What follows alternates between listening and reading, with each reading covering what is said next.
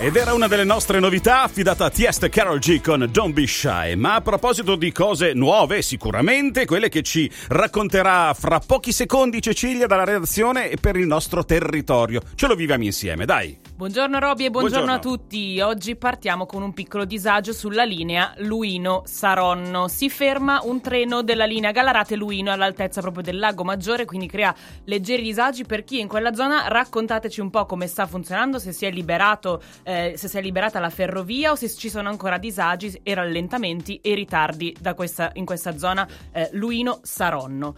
Invece torniamo allo sport, sai che mi piace tanto ed è un argomento che mi piace tanto snocciolare sempre, perché torna il premio Cantello, è un premio che viene appunto eh, dedicato agli, agli sportivi della Valceresio di Varese e rinasce dopo il 2004. Sono passati tanti anni e adesso verrà di nuovo ritirato dai campioni nazionali, ma non solo, da delle personalità come giornalisti sportivi o giornalisti, insomma personalità della, di Varese, della Valceresio, dello sport nazionale e anche appunto giornalistico.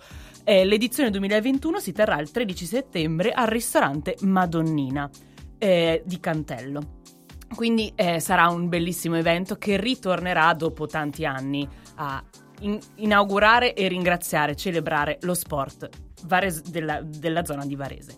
Invece parlando sempre di sport, ma è stato un caso, le Olimpiadi di Milano, che si terranno appunto Milano-Cortina 2026, si stanno preparando. Milano si sta un po' preparando, sta iniziando a tirare su le prime cose, tra l'altro è ancora l'Elizza per l'Eurovision, quindi tantissime opportunità per la città di Milano che saranno appunto nei prossimi anni, cioè caldi, siamo tutti caldi.